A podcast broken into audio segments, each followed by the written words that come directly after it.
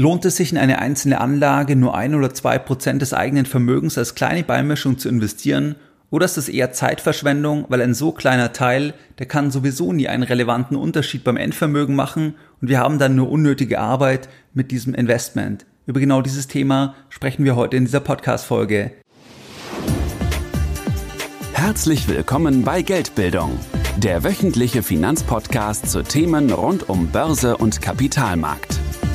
Erst die Bildung über Geld ermöglicht die Bildung von Geld. Es begrüßt dich der Moderator Stefan Obersteller.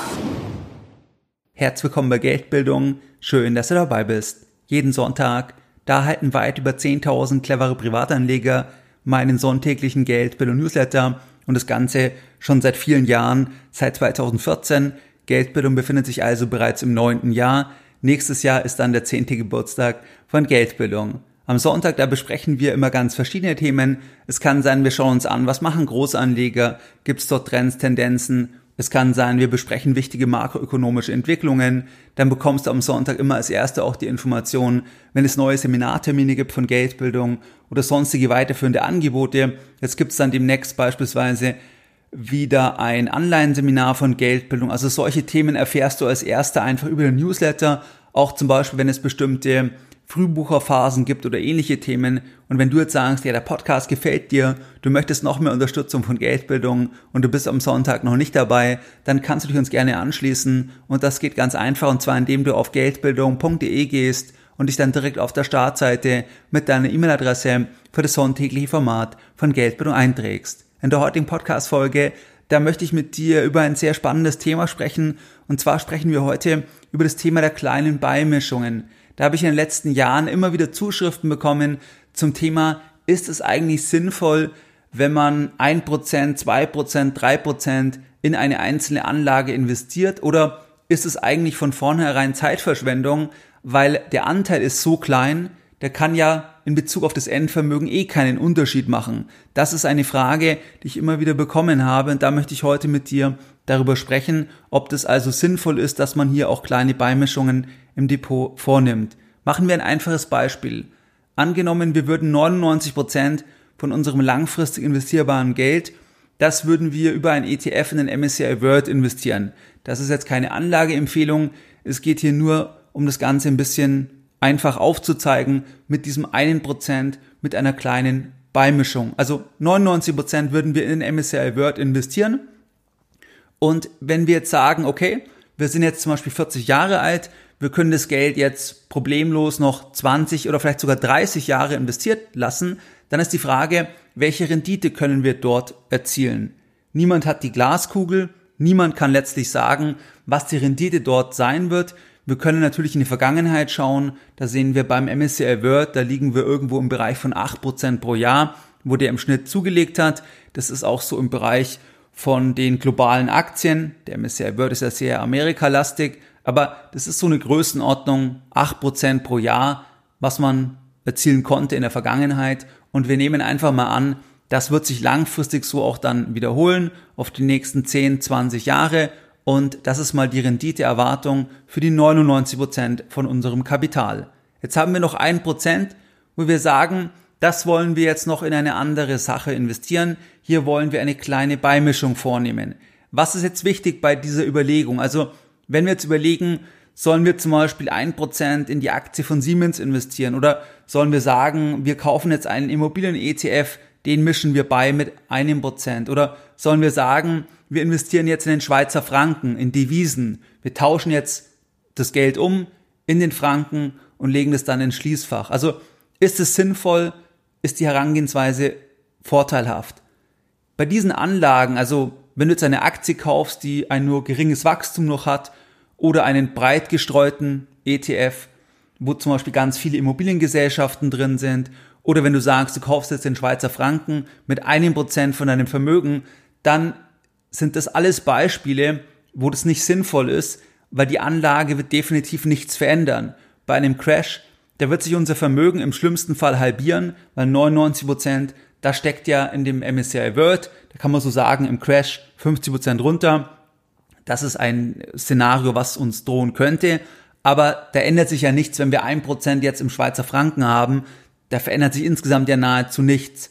Wenn der Investment Case aber aufgeht von dem einen Prozent, dann wird es auch keinen großen Unterschied machen, weil bei allen genannten Anlagen, da können wir im Vorfeld bereits zu nahezu 100 Prozent ausschließen, dass diese Rendite, die wir dort erzielen werden, über die nächsten 10, 20 Jahre, dass diese Rendite bei einem Vielfachen liegen kann von der Aktienmarktrendite, von der erwarteten Rendite von diesen 8% beim MSCI World. Das bedeutet, dass dieses eine Prozent, das wird keinen Unterschied machen, weder bei einem Crash, da ist es auch fast egal, und auch wenn die Rendite oder wenn der Investment Case aufgeht, wenn also jetzt die Aktie von Siemens ganz toll performt, dann wird es auch keinen Unterschied machen, weil die Aktie kann sich per Definition nicht mit einer Rendite von 20, 25, 30 Prozent bewegen in den nächsten Jahrzehnten, weil das einfach von der Struktur der Gesellschaft nicht geht, von der Größe, von dem Wachstumspotenzial. Das heißt, das können wir im Kaufzeitpunkt im Endeffekt bereits ausschließen, dass das jetzt ein Compounder wird mit 30 Prozent und mehr. Wenn wir eine Anlage beimischen mit einem sehr kleinen Anteil, 1%, 2%, 3% in dieser Größenordnung, dann muss diese Anlage die Voraussetzung haben, dass die Performance langfristig die Performance des restlichen Anteils des Vermögens weit übertreffen kann. In unserem Beispiel, wenn wir eine Renditeerwartung formulieren von 8%, dann brauche ich nicht etwas beimischen mit einem Prozent, was dann im besten Fall mit 5% performen kann pro Jahr oder auch mit 10%, weil das einfach zu wenig ist, da verändert sich der Anteil ja nicht. Das heißt, da habe ich keine Optionalität. Ich brauche die Optionalität. Ich brauche die Situation, dass wenn ich richtig liege, dass das eine Prozent auch 10, 12, 15 Prozent werden kann. Diese Optionalität brauche ich. Andernfalls wird es irrelevant sein, ob ich eben dieses Investment mache und dann lohnt es sich letztlich auch nicht, sich dann damit zu beschäftigen. Es muss also eine Anlage sein, die nicht nur um 5, 6, 7, 8 Prozent pro Jahr steigen kann im Schnitt, sondern langfristig um 20, 30 Prozent oder noch mehr. Wir werden später noch besprechen in dieser Folge, was da die Voraussetzungen sind. Das heißt, dass du dann genau überprüfen kannst, wenn du eine kleine Beimischung machst, hat diese Beimischung überhaupt die theoretische Möglichkeit, dass diese Optionalität sich wirklich auch entfaltet. Eine Anlage mit einer Renditeerwartung von dem Vielfachen der Marktrendite, das ist ganz wichtig, das kann per Definition aber nie garantiert sein, weil es ist ja so, dass wenn wir dort einen Investment Case haben und wir sehen dort großes Potenzial, der Markt sieht es nicht, dann kann das per Definition nicht garantiert sein. Wenn etwas offensichtlich ist, wenn etwas für jeden klar ist, dann ist es ja bereits eingepreist, dann reflektiert die Bewertung diese Situation bereits und dann haben wir nicht mehr die Chance, dass es langfristig um 20, 25, 30 Prozent im Schnitt aufwertet. Also das ist ein bisschen der Hintergrund. Es kann nie garantiert sein. Wir brauchen aber diese Optionalität. Wir brauchen dann einen starken Investment Case. Und der Vorteil ist dann, wenn wir das eine Prozent verlieren oder die zwei Prozent, dann ist es nicht entscheidend für die, für die Performance. Aber wenn der Fall aufgeht, werden wir uns gleich anschauen, dann ist es entscheidend, weil dann kann es komplett den Unterschied machen, obwohl wir nur ein Prozent investiert haben. Machen wir ein einfaches Beispiel mit 100.000 Euro ohne Berücksichtigung der Steuer. Sagen wir, wir investieren, wie vorhin besprochen, 99.000 Euro absolut in den MSCI World. Dort haben wir eine Renditeerwartung, das nehmen wir an, von 8%, das war auch die Rendite in der Vergangenheit, und 1% investieren wir in eine Einzelaktie, also 1000 Euro. 99.000 Euro mit 8% pro Jahr. Wenn wir das mal auf 10 Jahre anlegen, dann haben wir 214.000 Euro, auf 20 Jahre und immer wieder reinvestieren, dann haben wir 461.000 Euro und auf 30 Jahre ungefähr eine Million Euro. Das sind die 99.000 Euro. Was passiert mit den 1000 Euro, wenn wir dort einen Investment Case haben, wo sich die Optionalität entfaltet, wo wir sagen, wir erreichen dann eine durchschnittliche Jahresrendite von 30 Prozent. Das wird nicht pro Jahr sein, sondern das kann sein, dass wir eine Underperformance haben über Jahre und dann realisiert sich der Case, dann ist die, dann ist die Aufwertung extrem stark und im Schnitt kommen wir dann auf diese 30 Prozent. Wir brauchen in jedem Fall die Voraussetzung, dass diese Rendite auftreten kann. Die Voraussetzung besprechen wir gleich noch. Aber wir sagen jetzt 1000 Euro mit 30 Prozent pro Jahr. Nach 10 Jahren ist es 14.000 Euro. Wir sehen auch hier, weil ja die Rendite ein Vielfaches ist von der Rendite von den 99.000 Euro, dass dann der Anteil natürlich steigt. Der Anteil, der steigt umso stärker, je länger das geht, je länger die Outperformance generiert werden kann. Auf 20 Jahre, da sind wir dann schon bei 190.000 Euro. Da sind wir also dann, wenn wir das vergleichen, mit den 20 Jahren dann mit den 8 Prozent, da sind wir dann schon, ja, fast bei 50 Prozent, wo dann der Anteil ist. Wir sind gestartet mit einem Prozent und nach 20 Jahren sind wir dann bei fast 50 Prozent, weil der Zinseszinseffekt dort dann voll durchschlägt. Und nach 30 Jahren, da sind wir im Millionenbereich, obwohl wir mit 1000 Euro gestartet sind. Wir sind dann bei 2,6 Millionen.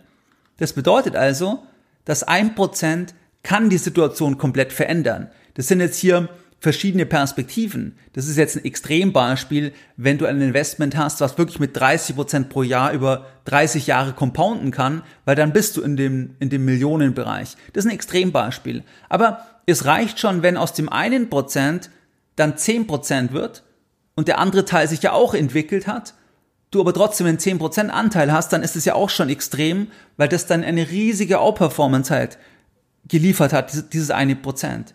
Also wenn die Jahresrendite, wenn die bei einem Vielfachen der Marktrendite liegt, dann kann auch ein Prozent oder zwei Prozent einen riesigen Unterschied machen. Selbst 0,5 Prozent kann dann einen riesigen Unterschied machen, weil das ist dann das Thema der Zinseszins, der eben umso stärker zuschlägt, je länger die Anlage ist, je länger diese Outperformance generiert werden kann, je länger diese 30 Prozent in unserem Beispiel generiert werden kann. Welche Anlage kann jetzt eine Renditeerwartung haben, die beim Vielfachen der Marktrendite liegt, das heißt im Bereich von 30 Prozent pro Jahr. Das ist ein Vielfaches der Marktrendite. Diese Rendite, da wissen wir zum Kaufzeitpunkt schon. Beim MSCI World, beim MSCI Emerging Markets, beim S&P 500, bei vielen anderen Indizes, da wissen wir zum Kaufzeitpunkt bereits, das ist unmöglich, dass wir diese Rendite haben. Das ist unmöglich. Das geht einfach aufgrund der Streuung nicht. Das heißt, wir werden eher im Bereich von 10% und weniger dann rauskommen. Was muss also eine Aktie mitbringen, eine Anlage? Eine Aktie ist ja ein Anteil an der Firma. Also uns gehört ein Firmenanteil, ein Anteil an den Umsätzen, an den Gewinnen, an den Assets. Wir sind also Anteilseigner. Langfristig definiert der Unternehmenserfolg die Kursentwicklung. Eine Aktie kann langfristig nur in diesen Größenordnungen steigen, wenn die Unternehmensentwicklung, wenn die einfach phänomenal ist. Also wenn die Firma aus einer, wenn aus einer kleinen Firma, wenn da langfristig eine riesige Firma wird, der Umsatz sich vervielfacht, verhundertfacht, der Gewinn dann auch sich einstellt, die Firma auch profitabel ist mit dem Umsatz.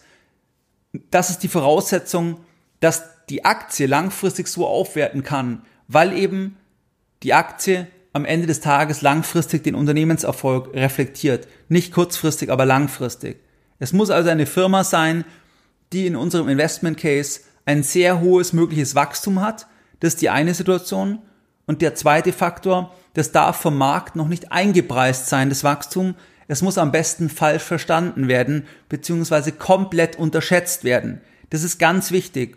Weil wenn du etwas hast, wo alle sagen, das wird ganz stark wachsen und jeder Mann ist es klar, dann ist es in der Gegenwart bereits eingepreist und dann kann es sogar ein schlechtes Investment sein in den nächsten 10, 20 Jahren, obwohl dann das Geschäft wächst aber die Aktie einfach schon so stark nach vorne geschaut hat, in einem Hype schon so viel vorweggenommen hat, dass dann das kein gutes Investment ist. Also die Firma muss ein hohes Wachstum haben, die Chance darauf und auf der anderen Seite der Markt sieht es noch nicht, unterschätzt es, ignoriert es, traut es irgendwo den Leuten nicht zu, erkennt es nicht. Also so wie wenn du einfach bahnbrechende Themen nimmst wie das Internet, Smartphone, das ist im Nachhinein offensichtlich, aber es gab nur wenige in Relation zu, zu den gesamten Marktteilnehmern, die dann auch konsequent danach gehandelt haben. Also beispielsweise Bill Gates hat sich sehr früh geäußert, dass er das als Riesenthema sieht und Elon Musk zum Beispiel auch hat es auch